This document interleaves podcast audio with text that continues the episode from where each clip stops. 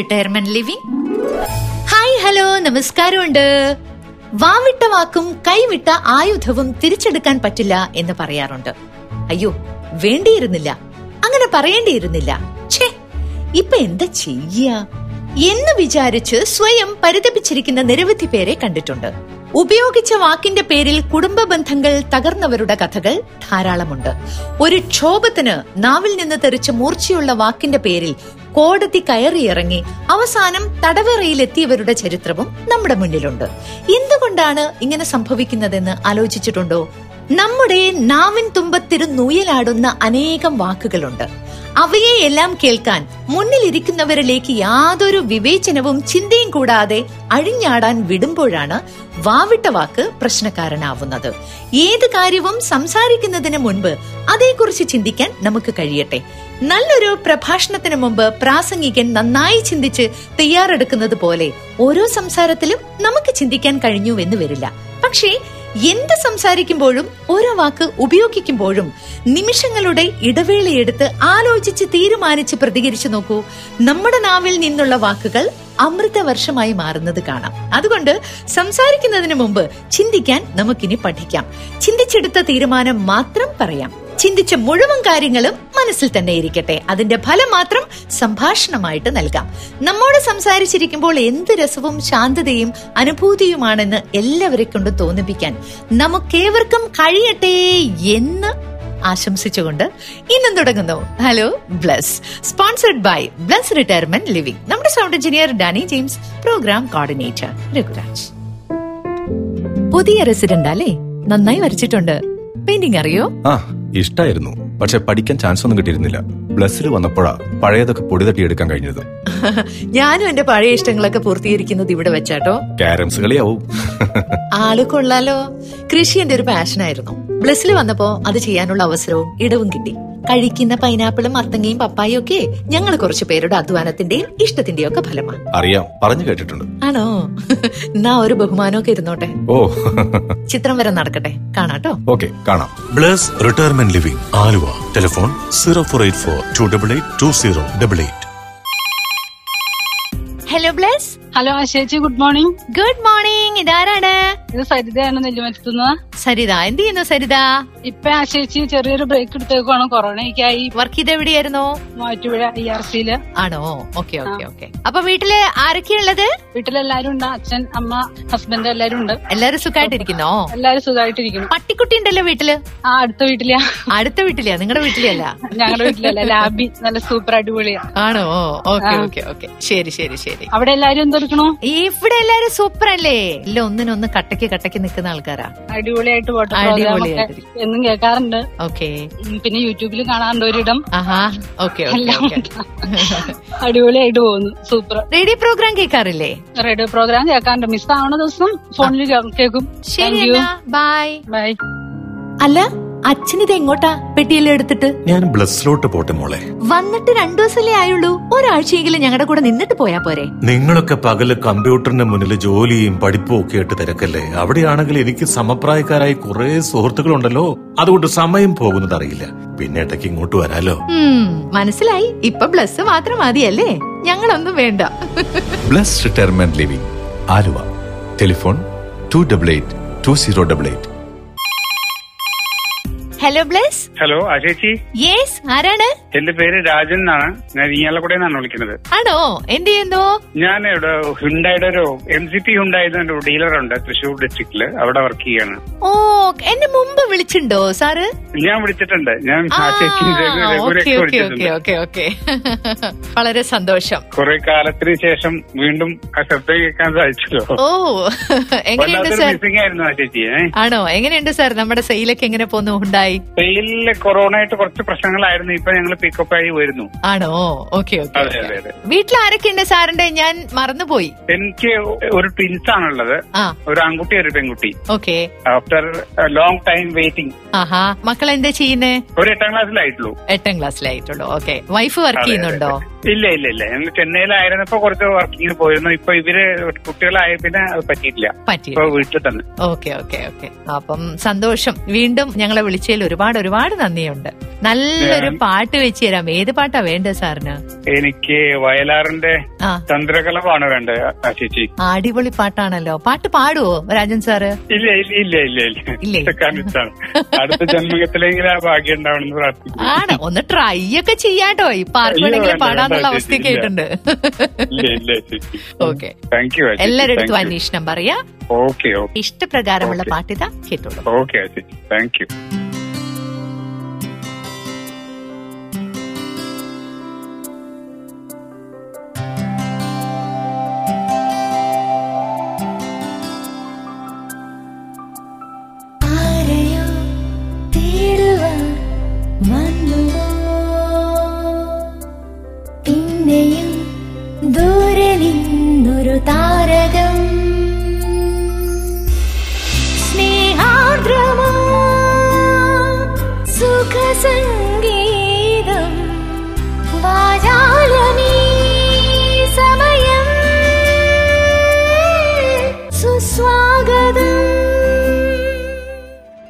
അങ്ങനെ പെട്ടെന്ന് തന്നെ ഈ ആഴ്ച കടന്നു പോയത് പോലെ തോന്നുന്നു. വെള്ളിയാഴ്ചയായി. അസ്സലാമു അലൈക്കും.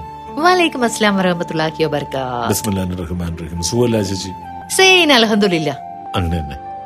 ആ ചേച്ചി, അപ്പൊ ഈ വെള്ളിയാഴ്ചയിലെ കത്ത് മധു കേസ് ആമ്പല്ലൂർ എഴുതി. പ്രിയപ്പെട്ട ഹലോ പ്ലസ്, പ്രിയപ്പെട്ട ആശേച്ചി, സനൽ പൊറ്റി, ഡാനി, രഘുരാജ്, മറ്റ് അണിയറ പ്രവർത്തകരെ, നിങ്ങൾക്ക് എന്റെ ഹൃദയത്തിൽ ചാലിച്ച വന്ദനം. എന്റെ പ്രിയപ്പെട്ട റേഡിയോ സുഹൃത്തുക്കളുമായി കുളപ്പുള്ളിക്കടുത്തുള്ള അഭയം എന്ന വൃദ്ധസദനത്തിലേക്ക് പോയ ഒരു അനുഭവ കുറിപ്പാണിത്. മുൻപ് പലതവണ അനാഥാലയങ്ങൾ സന്ദർശിച്ചപ്പോൾ അനുഭവങ്ങൾ എനിക്ക് ധാരാളമായി കിട്ടി. അതിൽ നിന്നും വ്യത്യസ്തമായിരുന്നു ഈ അനുഭവം. ഈ യാത്രയെക്കുറിച്ച് പറയുമ്പോൾ ആദ്യം പറയേണ്ട ഒരു വ്യക്തിയാണ് ലക്ഷ്മി കുട്ടി ചേച്ചി. ഈ യാത്രയുടെ കോർഡിനേറ്റർ അവരായിരുന്നു. പ്രായം അറുപതിന് മേലെ ഉണ്ടെങ്കിലും മുപ്പതിന്റെ ചുറുചുറുക്കാണ് അവർക്ക്. എല്ലാവരോടും നല്ല രീതിയിൽ ഇടപഴകാനും സംസാരിക്കാനുള്ള അസാധ്യമായ ഒരു കഴിവ് ലക്ഷ്മിക്കുട്ടി ചേച്ചിക്കുണ്ട്. പിന്നെ നർമ്മത്തിൽ ചാലിച്ച സംഭാഷണ ശൈലിയാണ് അവർക്ക് എന്ന് കേൾക്കുന്ന എല്ലാവർക്കും മനസ്സിലാവും. ആർക്കും ബോറടിക്കില്ല. റേഡിയോയെ ഇത്രയധികം സ്നേഹിക്കുകയും ആരാധിക്കുകയും ചെയ്യുന്ന ഒരു വ്യക്തിയെ ഇത്രയും കാലത്തെ എന്റെ റേഡിയോ ജീവിതാനുഭവത്തിൽ ഞാൻ കണ്ടിട്ടില്ല. റേഡിയോയിലേക്ക് കത്തുകൾ ഒന്നും എഴുതാറില്ലെങ്കിലും പ്രോഗ്രാമുകൾ കേൾക്കുകയും അതിനെ വ്യക്തമായി വിലയിരുത്തുകയും ചെയ്യുന്ന വ്യക്തിയാണ് ലക്ഷ്മിക്കുട്ടി ചേച്ചി. എന്റെ ഒരു കത്ത് വായിച്ച് കേട്ടിട്ടാണ് കക്ഷി ഒരു ദിവസം ഫോണിൽ വിളിക്കുന്നത്. അന്ന് ഞങ്ങൾ കുറെ അധികം സംസാരിച്ചു. പിന്നീട് എന്തെങ്കിലും കാണണമെന്ന് പറഞ്ഞു. അങ്ങനെ കുറച്ചു നാളുകൾക്ക് ശേഷം ഒരു ദിവസം എന്നെ വിളിച്ച്, അഭയം എന്ന ഒരു വൃദ്ധസദനമുണ്ട്, ഞാൻ ഇടയ്ക്കൊക്കെ അവിടെ പോവാറുണ്ട്, ഞങ്ങൾ ഒരു ദിവസം അങ്ങോട്ട് പോകുന്നുണ്ട്, വരുന്നുണ്ടോ മധു എന്ന് ചോദിച്ചു. സന്തോഷത്തോടെ തീർച്ചയായും വരാമെന്ന് പറഞ്ഞു. അങ്ങനെ ഒരു ഞായറാഴ്ച ലക്ഷ്മിക്കുട്ടി ചേച്ചി പറഞ്ഞ പ്രകാരം രാവിലെ ഏകദേശം പത്ത് മണിയോടുകൂടി ഞാൻ കുടപ്പുള്ളി ബസ് സ്റ്റാൻഡിലെത്തി. എന്നെ കാത്ത് ചേച്ചി അവിടെ നിൽപ്പുണ്ടായിരുന്നു. സാരിയുടെ നിറം പറഞ്ഞതുകൊണ്ട് ആളെ മനസ്സിലാക്കാൻ ബുദ്ധിമുട്ടുണ്ടായില്ല. പക്ഷെ എന്നെ അത്ഭുതപ്പെടുത്തിക്കൊണ്ട് മറ്റ് രണ്ട് മൂന്ന് പേർ കൂടി അവിടെ ഉണ്ടായിരുന്നു. ഇവർ വരുന്ന കാര്യം ചേച്ചി സസ്പെൻസ് ആക്കി വെച്ചതായിരുന്നു. അത് മറ്റാരുമല്ല, റേഡിയോ സുഹൃത്തുക്കളായ മുളഞ്ഞൂർ വാസുദേവൻ തിരുമേനിയും യശോദ ടീച്ചറും ഉമാ വാസുദേവനും സതീഷ് പോണലൂരുമായിരുന്നു. അങ്ങനെ ഞങ്ങൾ എല്ലാവരും കൂടി അഭയത്തിലേക്കുള്ള ബസ്സിൽ യാത്രയായി. അവിടെ എത്തിയപ്പോൾ കാണാൻ സാമാന്യം വലുപ്പമുള്ള ഒരു ഇരുനില കെട്ടിടം. കയറി ചെല്ലുമ്പോൾ ഒരു ഹാൾ സെറ്റ് ചെയ്തിരിക്കുന്നു. ഒരു നൂറ് പേർക്ക് ഇരുന്ന് മീറ്റിംഗ് കൂടാവുന്ന മാതിരി സെറ്റ് ചെയ്തിരിക്കുന്ന ഒരു മുറിയാണത്. അതിന്റെ ഒരറ്റത്ത് ഹൃദയത്തിൽ തട്ടുന്ന രീതിയിൽ ഒരു വാചകം എഴുതിയിരിക്കുന്നു: വാർദ്ധക്യം പരിഹസിക്കപ്പെടേണ്ടതല്ല, മറിച്ച് സംരക്ഷിക്കപ്പെടേണ്ടതാണ്. എത്ര അർത്ഥമുള്ള വാചകം! ഹാൾ കഴിഞ്ഞാൽ ഓഫീസ് റൂമാണ്. രണ്ട് നിലകളിലായി സ്ത്രീകളും പുരുഷന്മാരും അടക്കം ഇരുപത്തിരണ്ടോളം പേർ അവിടെ താമസിക്കുന്നു. ഇവരിൽ നല്ല സ്ഥിതിയിൽ ജീവിച്ചവരും അല്ലാത്തവരും ഒക്കെ ഉണ്ട്. എങ്കിലും എല്ലാവരും ഒരുപോലെ സന്തോഷത്തോടെ അവിടെ കഴിയുന്നു. നല്ല വസ്ത്രം, ആഹാരം, മരുന്ന്, ശുചിത്വം, നല്ല മുറി, അന്തരീക്ഷം, ഇതെല്ലാം തന്നെ അവരെ വല്ലാതെ ജീവിതത്തിലേക്ക് മടക്കി കൊണ്ടുവരുമ്പോൾ എന്നെ ഏറെ സ്വാധീനിച്ചത് അവിടെ രണ്ടു നേരവും മനസ്സ് നിറഞ്ഞ തുറന്ന വിശാലമായ പ്രാർത്ഥനയുണ്ട് എന്നുള്ളതാണ്. മിക്കവരെയും ഞങ്ങൾ പരിചയപ്പെട്ടു. ഓരോരുത്തരും അവരുടെ സ്വകാര്യ ദുഃഖങ്ങൾ മാത്രം പറയാനുണ്ടായിരുന്നു എന്നൊക്കെ പറഞ്ഞു. പിന്നെ അവിടുത്തെ ട്രസ്റ്റിന്റെ ചെയർമാൻ ശ്രീ മുരളി സാർ അവിടുത്തെ കാര്യങ്ങളൊക്കെ ഞങ്ങളുമായിട്ട് സംസാരിച്ചു. അഭയം എന്ന ആ സ്ഥാപനത്തിന്റെ നിലനിൽപ്പും അദ്ദേഹത്തിന്റെ സഹായികളായി പ്രവർത്തിക്കുന്ന കുറെ പേരെയെല്ലാം പരിചയപ്പെടാനാണ് സാധിച്ചു. സുനിൽ കുമാർ, പനവണ്ണ മണി, ഷർണോ തുടങ്ങി മറ്റ് റേഡിയോ ശ്രോതാക്കളും ഈ പരിപാടിയിൽ പങ്കെടുത്തു. ഏറ്റവും വലിയ സന്തോഷം റേഡിയോ ആണ് ഞങ്ങളെ എല്ലാവരും ഒന്നിപ്പിക്കുന്നത് എന്നാണ്. അതിൽ ആശോചിക്കുള്ള പങ്ക് ചെറുതല്ല. അഭയത്തിലുള്ള രണ്ടു മൂന്ന് പേർ ശ്ലോകം ചൊല്ലലും ഒക്കെയായി. ഞാൻ പരിചയപ്പെട്ട ഒരമ്മ എന്നെ കെട്ടിപ്പിടിച്ച് കരഞ്ഞുകൊണ്ട് പറഞ്ഞു, മക്കൾ ഇടയ്ക്കൊക്കെ വരണം കേട്ടോ. അറിയാതെ ഇത് കേട്ടപ്പോൾ എന്റെ കണ്ണു നിറഞ്ഞു. മറ്റൊരു പ്രധാനപ്പെട്ട കാര്യം, കഷ്ടപ്പാടുകൾ കഴിഞ്ഞ് നല്ല കാലം വന്നപ്പോൾ അതനുഭവിക്കാൻ പറ്റാതെ ഞങ്ങളെ വിട്ടുപോയ എന്റെ അച്ഛനെ കുറിച്ച് ഒരു നിമിഷം ഞാൻ ഓർത്തുപോയി. എങ്കിലും എന്റെ അമ്മ ഇന്നും മക്കളോടൊപ്പം വളരെ സന്തോഷത്തോടെ ജീവിക്കുന്നു എന്നത് വലിയ ആശ്വാസമായി എന്ന് ഞാൻ കരുതുന്നു. ഇനിയും വരുമെന്ന് പറഞ്ഞ് ഞങ്ങൾ യാത്രയായി. ഞങ്ങൾ നടന്നു നീങ്ങുമ്പോൾ നിറഞ്ഞ കണ്ണുകളുമായി എന്നോട് യാത്ര പറഞ്ഞ ആ അമ്മ ഞങ്ങളെ നോക്കി നിൽക്കുന്നുണ്ടായിരുന്നു. എന്റെ മക്കൾ എന്നെങ്കിലും ഇതുപോലെ എന്നെ കാണാൻ വരുമെന്ന പ്രത്യാശ ആ അമ്മയുടെ കണ്ണുകളിൽ തുടിക്കുന്നുണ്ടായിരുന്നു. Madhu K S, Ambalur. നല്ല കഥായിരുന്നു. നിങ്ങൾ എല്ലാവരും ചേർന്ന് പോയി പ്രായമായ അച്ഛനമ്മമാരെ കണ്ടു, സംസാരിച്ചു എന്നൊക്കെ അറിഞ്ഞതിൽ ഒരുപാട് സന്തോഷമുണ്ട്. പിന്നെ ഞാൻ ഇനി പറയാൻ പോകുന്ന കാര്യം കേട്ടിട്ട് ആർക്കും എന്നോട് വിഷമം തോന്നരുത് കേട്ടോ. ഞാനൊരു അമ്മയാണ്. മക്കളെ വളർത്തി വലുതാക്കി നല്ല വിദ്യാഭ്യാസം കൊടുത്തു വിടുക എന്നതാണ് മനുഷ്യധർമ്മം. നമ്മുടെയൊക്കെ തെറ്റായ രണ്ട് കാഴ്ചപ്പാടുകളുണ്ട്. ഒന്നാമത്തത്, അമ്പത് വയസ്സ് കഴിഞ്ഞാലും കുട്ടികളുടെ കാര്യം നമ്മൾ തന്നെ നോക്കി നടത്തുക എന്നുള്ളത്. രണ്ട്, അവർ തിരിച്ചു നോക്കണം എന്ന ഡിമാൻഡ് കൊണ്ട് നടക്കുക, അത് അടിച്ചേൽപ്പിക്കുക. ഇത് രണ്ടും ശരിയാണെന്ന് എനിക്ക് തോന്നുന്നില്ല. സമ്പൂർണമായല്ല മനുഷ്യ കുഞ്ഞുങ്ങൾ ജനിക്കുന്നത്. അതുകൊണ്ട് തന്നെ ആദ്യം മാതാപിതാക്കളുടെ ഒരു സപ്പോർട്ട് അവർക്ക് ആവശ്യമാണ്. തിരിച്ചു മക്കൾ നോക്കണം എന്ന സിസ്റ്റം പൊതുവെ ഇല്ലാത്തതാണ് കേട്ടോ. ഇല്ലാത്തത് കൊണ്ടാണ് നാഴികയ്ക്ക് നൂറ് വട്ടം മാതാപിതാക്കള് കുട്ടികളോട് അത് പറഞ്ഞുകൊണ്ടേയിരിക്കുന്നത്, ഞങ്ങൾ നിന്നെ പൊന്നുപോലെ നോക്കിയത് കേട്ടോ, നീ ഞങ്ങളെയും നോക്കണം എന്നൊക്കെ. നോക്കിയാ നല്ലത്. നമുക്ക് അവരുടെ സ്നേഹം, കരുതൽ എല്ലാം ഒരുപാട് ഇഷ്ടമാണ്. ഇല്ലെങ്കിൽ അതും പറഞ്ഞ് കരഞ്ഞിരിക്കരുത് എന്ന് മാത്രമേ ഞാൻ പറഞ്ഞുള്ളൂ. അവനവന്റെ കാര്യം നോക്കാൻ പൊതുവെ രക്ഷിതാക്കൾ മറക്കുന്നു എന്നതാണ് എനിക്ക് തോന്നിയിട്ടുള്ള ഒരു കാര്യം. ഇനിയെങ്കിലും അവനവന് ജീവിക്കാനുള്ളത് കയ്യിൽ കരുതി ജീവിതം നയിക്കണം. സ്നേഹവും കരുതലും കിട്ടിയാൽ നല്ലത്. ഇല്ലെങ്കിലും നമുക്ക് ജീവിക്കണ്ടേ, മരിക്കാൻ പറ്റുമോ? സോ അങ്ങനെ വേണം നോക്കിക്കാണാൻ. എത്ര പ്രായം കഴിഞ്ഞാലും എത്ര പ്രായമായാലും എന്റെ പ്രാർത്ഥന എന്താണെന്നറിയാമോ ചേച്ചി? എന്താണ്? എനിക്ക് മൂന്ന് കാര്യത്തില് ശേഷി തരണേന്നാണ്. ഒന്നാമത്തെ ശേഷി സാമ്പത്തിക ശേഷിയാണ്, ഓക്കെ. രണ്ടാമത്തെ ശേഷി മനഃശേഷിയാണ്. മൂന്നാമത്തെ ഒരു ശേഷി കൂടി വേണമെന്നെനിക്ക് ആഗ്രഹമുണ്ട്, ദൈവം തരുമെന്നറിയില്ല. ആ ശേഷി കൂടി തന്നു കഴിഞ്ഞാൽ ഞാൻ തൃപ്തനായി. ആ ശേഷി എന്താ വെച്ചാൽ വേറൊന്നുമല്ല, ആയൊരു ശേഷിയാണ്. ഇത് തന്നു കഴിഞ്ഞാൽ പിന്നെ എല്ലാ ബ്ലെസ്സിങ്ങുമായി എന്ന് വിചാരിക്കുന്ന ഒരാളാണ് ഞാൻ. ഈ കഴിഞ്ഞു പോയ ഒരു ദിവസം ഉച്ചയ്ക്ക് റേഡിയോയിലൂടെ നല്ലൊരു പ്രോഗ്രാം ഞാൻ കേട്ടു, എന്താണ് സന്തോഷം. ശരിക്കും പറഞ്ഞാൽ അത് ആലോചിച്ച് നോക്കിയപ്പോ ശരിയാണല്ലോ. കുറെ പൈസ ഉണ്ടാവുന്നതാണോ സന്തോഷം? അല്ല. അതോ നല്ല ആഹാരം കഴിക്കുന്നതാണോ സന്തോഷം? അല്ല. ഇഷ്ടപ്പെട്ട ഒരാളെ കണ്ടുമുട്ടുന്നതാണോ സന്തോഷം? പ്രണയിക്കുന്നതാണോ സന്തോഷം? ലോകത്തേക്ക് വെച്ച് ഏറ്റവും ആയുസില്ലാത്തൊരു സാധനം ഉണ്ടെങ്കിൽ അത് ഇത് തന്നെ അത്രേ, സന്തോഷം. അതുകൊണ്ടാണ് അതെല്ലാവർക്കും ഒരുപാട് ഇഷ്ടവും. ഈ താര് രാധികക്കുട്ടിക്ക് ഇത് എന്ത് പറ്റി എന്നെ ഒന്ന് കാണാൻ തോന്നാൻ? വെക്കേഷന് വരുമ്പോ പിന്നെ അത് പതിവല്ലേ. നീ എന്തായാലും മിടുക്കിയായിട്ടുണ്ട്. ഇപ്പഴാ ലൈഫിൽ ഒരു റെസ്റ്റ് ഒക്കെ കിട്ടിയത്. വീട്ടിലാകുമ്പോ അത് നടക്കില്ലല്ലോ. ബോറടി മാറ്റാനുള്ള കാറോടിക്കലും നാട് ചുറ്റലൊക്കെ ഇവിടെ നടക്കുവോ? ബോറടി ഇല്ല എന്നുള്ളതാ സത്യം. പിന്നെ നാട് ചുറ്റലൊക്കെ നടക്കൂട്ടോ. പ്ലസ് ഒരു ഗേറ്റഡ് കമ്മ്യൂണിറ്റി ആണെന്നേ ഉള്ളൂ. വീട്ടിൽ പറഞ്ഞിട്ട് പോവാറില്ലേ, അതുപോലെ പറഞ്ഞിട്ട് പോവാ, അത്രേ ഉള്ളൂ. മോൻ വിളിക്കാറില്ലേ? അവനും കുടുംബം അടുത്ത ആഴ്ച എത്തും. അവർക്ക് ഇവിടെ താമസിക്കാൻ പറ്റുമോ? പിന്നെന്താ, രണ്ടാഴ്ച എന്നോടൊപ്പം അവരോട് കാണും. ചുരുക്കി പറഞ്ഞ ലൈഫ് ഈസ് ബ്യൂട്ടിഫുൾ എന്നത് അന്വർത്ഥായത് ഇപ്പോഴാ അല്ലേ? അതെടി മത്തങ്ങ തടിച്ചു. Bless retirement living, Aluva. Telephone zero four eight four two double eight two zero double eight. Hello ബ്ലസ്സിലേക്ക് സ്നേഹനിധികളായ നാൽവർ സംഘത്തിന് എന്റെ സ്നേഹാദരവുകൾ. ഞാൻ ബി വി കുഞ്ഞ്, ഭർത്താവ് മരണപ്പെട്ട് വിധവയായി കഴിയുന്ന ഒരാളാണ്. എനിക്കൊരു മകൾ, അവളും വിവാഹിതയായി, രണ്ട് മക്കളുടെ അമ്മയുമായി. ആദ്യ ഭർത്താവ് മരണപ്പെട്ടതിനു ശേഷം ഞാൻ മക്കളോടൊപ്പം കഴിയുന്ന വേളയിൽ എന്നെ മറ്റൊരാൾ വിവാഹം ചെയ്തു. ഇക്കഴിഞ്ഞ ഏപ്രിൽ മാസത്തിൽ അയാൾ മരണപ്പെട്ടു പോയി. ഞാൻ ഇപ്പോൾ മട്ടാഞ്ചേരിയിൽ ബസ് സ്റ്റാൻഡിന് സമീപം റോഡ് പുറമ്പോക്കിൽ ഒരു പെട്ടിക്കട സ്ഥാപിച്ച് അവിടെ ചെറിയ രീതിയിലുള്ള ഒരു കച്ചവടം ചെയ്ത് സുഖമായിട്ട് ജീവിക്കുന്നു. നിങ്ങളുടെ പരിപാടികൾ ഞാൻ മുടങ്ങാതെ കേൾക്കും. രണ്ടാം വരവിൽ അതീവ സന്തോഷം.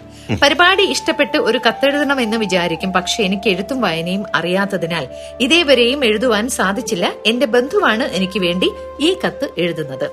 എന്താണ് എഴുതേണ്ടതെന്നും അറിയില്ല. ആശാലതയുടെ കത്ത് വായിക്കുന്നതും മറുപടി പറയുന്നതും നല്ല രസമാണ്.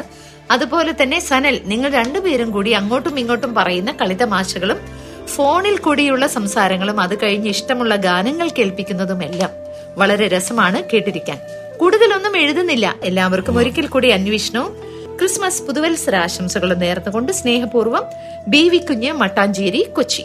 എന്റെ ബി വി കുഞ്ഞ്, എഴുത്തും വായനയും അറിയില്ല എന്നൊന്നും ഇനി പറയരുത്. ജീവിതത്തില് ജീവിതം എത്ര കഴിഞ്ഞു, എത്ര കണ്ടു, ജീവിതത്തിൽ എന്തൊക്കെ വായിച്ചു, പഠിച്ചു, അറിഞ്ഞു, ഇത്രയും അറിവ് നേടിക്കഴിഞ്ഞ ശേഷം എന്ന് പറഞ്ഞു കഴിഞ്ഞാല് എഴുത്തും വായനയും അറിയില്ല എന്നുള്ളത് ഒട്ടൊരു കുറവില്ല. കേൾക്കേണ്ടത് കേൾക്കേണ്ട സമയത്ത് കേൾക്കേണ്ടതുപോലെ കേൾക്കാൻ കഴിയുക എന്നതും അത് കേൾപ്പിക്കാനായി പറ്റുന്നവരെ മാത്രം കേൾക്കാൻ തയ്യാറാകുക എന്നതും തന്നെയാണ് കേൾവിയുടെ ഏറ്റവും വലിയ ഒരു ഗുണം എന്നതാണ്. കേട്ടതിനെ വെച്ച് നോക്കുമ്പോൾ കേൾക്കാനിരിക്കുന്നതിനേക്കാൾ മധുരമുള്ള കാര്യങ്ങൾ സംസാരിക്കുന്ന ആശേഷി ഇനിയുള്ള കാര്യങ്ങൾ പറയുന്നത് കേൾക്കാൻ തയ്യാറായിട്ടിരിക്കുന്ന എന്റെ വലിയ ആഗ്രഹം. എനിക്ക് പറയാൻ ഒരൊറ്റ കാര്യമേ ഉള്ളൂ. എന്താ? അതായത് ഇതിനു മുമ്പ് നമ്മൾ വായിച്ച കത്തിൽ മധു പോയ ഒരു സ്ഥലമുണ്ടല്ലോ, കുറെ പ്രായമായ ആൾക്കാർ താമസിക്കുന്ന ഒരു സ്ഥലം എന്ന് പറഞ്ഞത്. ഈ കത്തില് ബി വി കുഞ്ഞ് പറഞ്ഞൊരു കാര്യമുണ്ട്. ആദ്യം ഒരു കല്യാണം കഴിച്ചിരുന്നു, അദ്ദേഹം മരണപ്പെട്ടു. അതിനുശേഷം നമ്മൾ കല്യാണം കഴിക്കുന്നത് എന്തിനാണെന്നറിയോ? നമുക്ക് ഒരു തുണയായിട്ട് ആരെങ്കിലും ഉണ്ടാകും എന്നുള്ള പ്രതീക്ഷയാണ്. എന്റെ അവസാന കാലത്ത് ഒന്ന് സംസാരിച്ചിരിക്കാനും മിണ്ടിയും പറഞ്ഞിരിക്കാനും ഒരു ആപൽഘട്ടം വരുമ്പോ ഒന്ന് കൈത്താങ്ങായിട്ട് നമ്മളെ കൂടെ നിൽക്കാനും ഒക്കെ ഒരാളെ അന്വേഷിച്ചാണ് നമ്മുടെ എപ്പോഴുള്ള പോക്ക്. എന്നിട്ട് ഇപ്പം ബി വി കുഞ്ഞിന് എന്താ സംഭവിച്ചത്? അവസാനം അദ്ദേഹവും പോയി. നമ്മൾ എപ്പോഴും കരുതേണ്ടത് നമുക്ക് ഒരു കൈത്താങ്ങാവാൻ ഈ ലോകത്ത് നമ്മളെക്കാൾ കൂടുതൽ വേറെ ആരുമില്ല. അതുകൊണ്ട് ഇപ്പൊ ഈ ഒരു സമയത്ത് ഈ ഇട്ട ഒരു കടയെ കുറിച്ച് പറഞ്ഞല്ലോ, അതൊക്കെ ജീവിതത്തിൽ ഒരുപാട് മുന്നേ നമ്മൾ ചെയ്യേണ്ടതായിരുന്നു. ഇനിയെങ്കിലും വൈകാതെ അവനവന്റെ കൈ തലയ്ക്ക് പുറകിൽ വെച്ച് കിടന്നുറങ്ങാൻ ഓരോ മനുഷ്യരും ശ്രമിക്കുക. ഇപ്പൊ സനൽ സനലിന്റെ ഏറ്റവും ഇഷ്ടപ്പെട്ട ഒരു രണ്ട് മൂന്ന് കാര്യങ്ങളെ കുറിച്ച് നേരത്തെ പറയുകയുണ്ടായി. സമ്പാദ്യം വേണം, അത് വേണം, ഇത് വേണം. എന്റെ ഏറ്റവും വലിയ ആഗ്രഹം എന്താണെന്ന് വെച്ചാൽ ഒരാളെപ്പോലും ജീവിതത്തിൽ ബുദ്ധിമുട്ടിക്കാതെ ഞാൻ തന്നെ എന്നെ നോക്കി എനിക്ക് ഈ ലോകത്ത് നിന്ന് വിട പറയണം എന്നുള്ളതാണ് എന്റെ ഒരാഗ്രഹം. അതൊന്നും സാധ്യമല്ല ചേച്ചി. ശ്രമിക്കാലോ സനലേട്ടാ. എന്തോ പോണ്ടേ? പോണ്ട പോണ്ട പോണ്ട എന്ന് പറഞ്ഞാൽ പോവാതിരിക്കാൻ പറ്റില്ല. പോണ്ട പോണ്ടേ പോയേ പറ്റുള്ളൂ പോയേ പറ്റുള്ളൂ ആ ചേച്ചി, ഈ ബി വി കുഞ്ഞിന്റെ കുറച്ചു മുമ്പുള്ള കത്തും അതിനുശേഷമുള്ള പാട്ടും എല്ലാം കേൾക്കുന്ന നേരത്താണ് ശരിക്കും ഈ ലോൺലിനെസ് എന്താണ്, അത് എങ്ങനെയാണ് വലിയൊരു ഭീകര ജീവിയായിട്ട് നമ്മളെ ആക്രമിക്കുക. ചുറ്റുവട്ടത്ത് നമ്മുടെ ബന്ധുക്കളൊക്കെ ഉണ്ടെന്നുള്ളത് വെറും ഒരു മിഥ്യാധാരണയല്ലേ? സ്വയമേവ നമ്മള് നമ്മുടെ സന്തോഷം കണ്ടെത്താൻ ശ്രമിക്കാത്തത് കൊണ്ടാണ് എപ്പോഴും മറ്റുള്ളവരെ ഡിപ്പെൻഡ് ചെയ്തുകൊണ്ടിരിക്കുന്നത്. പിന്നെ മലയാളിക്ക് ഏറെ ഇഷ്ടപ്പെട്ട വാക്കാണ് എ എന്നുള്ളത്. മിക്കവാറും മലയാളിയുടെ ബന്ധങ്ങളുമായി ബന്ധപ്പെട്ട വാക്കുകളൊക്കെ വരുന്നത് എയിലാണ്. അമ്മ, അച്ഛൻ, അമ്മൂമ്മ, അപ്പൂപ്പൻ, അനിയൻ, അനിയത്തി, അളിയൻ, അമ്മാവൻ, അമ്മായി, അമ്മായിയമ്മ, അമ്മായി അച്ഛൻ, അനന്തരവൻ, അനന്തരവൻ. ഇതിനെല്ലാത്തിനപ്പുറത്താണ് മലയാളി ഏത് സമയത്തും എന്തിനും പറയുന്ന ഒരു വാക്കും എയിൽ തന്നെ തുടങ്ങുന്നത്. അയ്യോ, ഇവിടേക്ക് എനിക്ക് പറയാനുള്ളത് ഒന്നേ ഉള്ളൂ, അരുത്. ഇതൊന്നും അരുത്, എനിക്ക് ഞാൻ മാത്രമേ ഉള്ളൂ. അപ്പൊ പ്രിയരെ, നമ്മൾ പോവാണ്. പക്ഷെ തിങ്കളാഴ്ച ഞങ്ങളെ വീണ്ടും സ്നേഹത്തോടുകൂടി ഓടി നിങ്ങളുടെ അടുത്തേക്ക് എത്തും. ഇപ്പൊ കൊണ്ടുപോയി നടത്തി കൊണ്ടുപോവാം എന്നാരോ പറഞ്ഞതുപോലെ നിങ്ങൾ എന്നെ കത്തയക്കാൻ മറക്കണ്ട കേട്ടോ, വിളിക്കാൻ മറക്കണ്ട. നന്ദി, ഖുദാഫിസ്.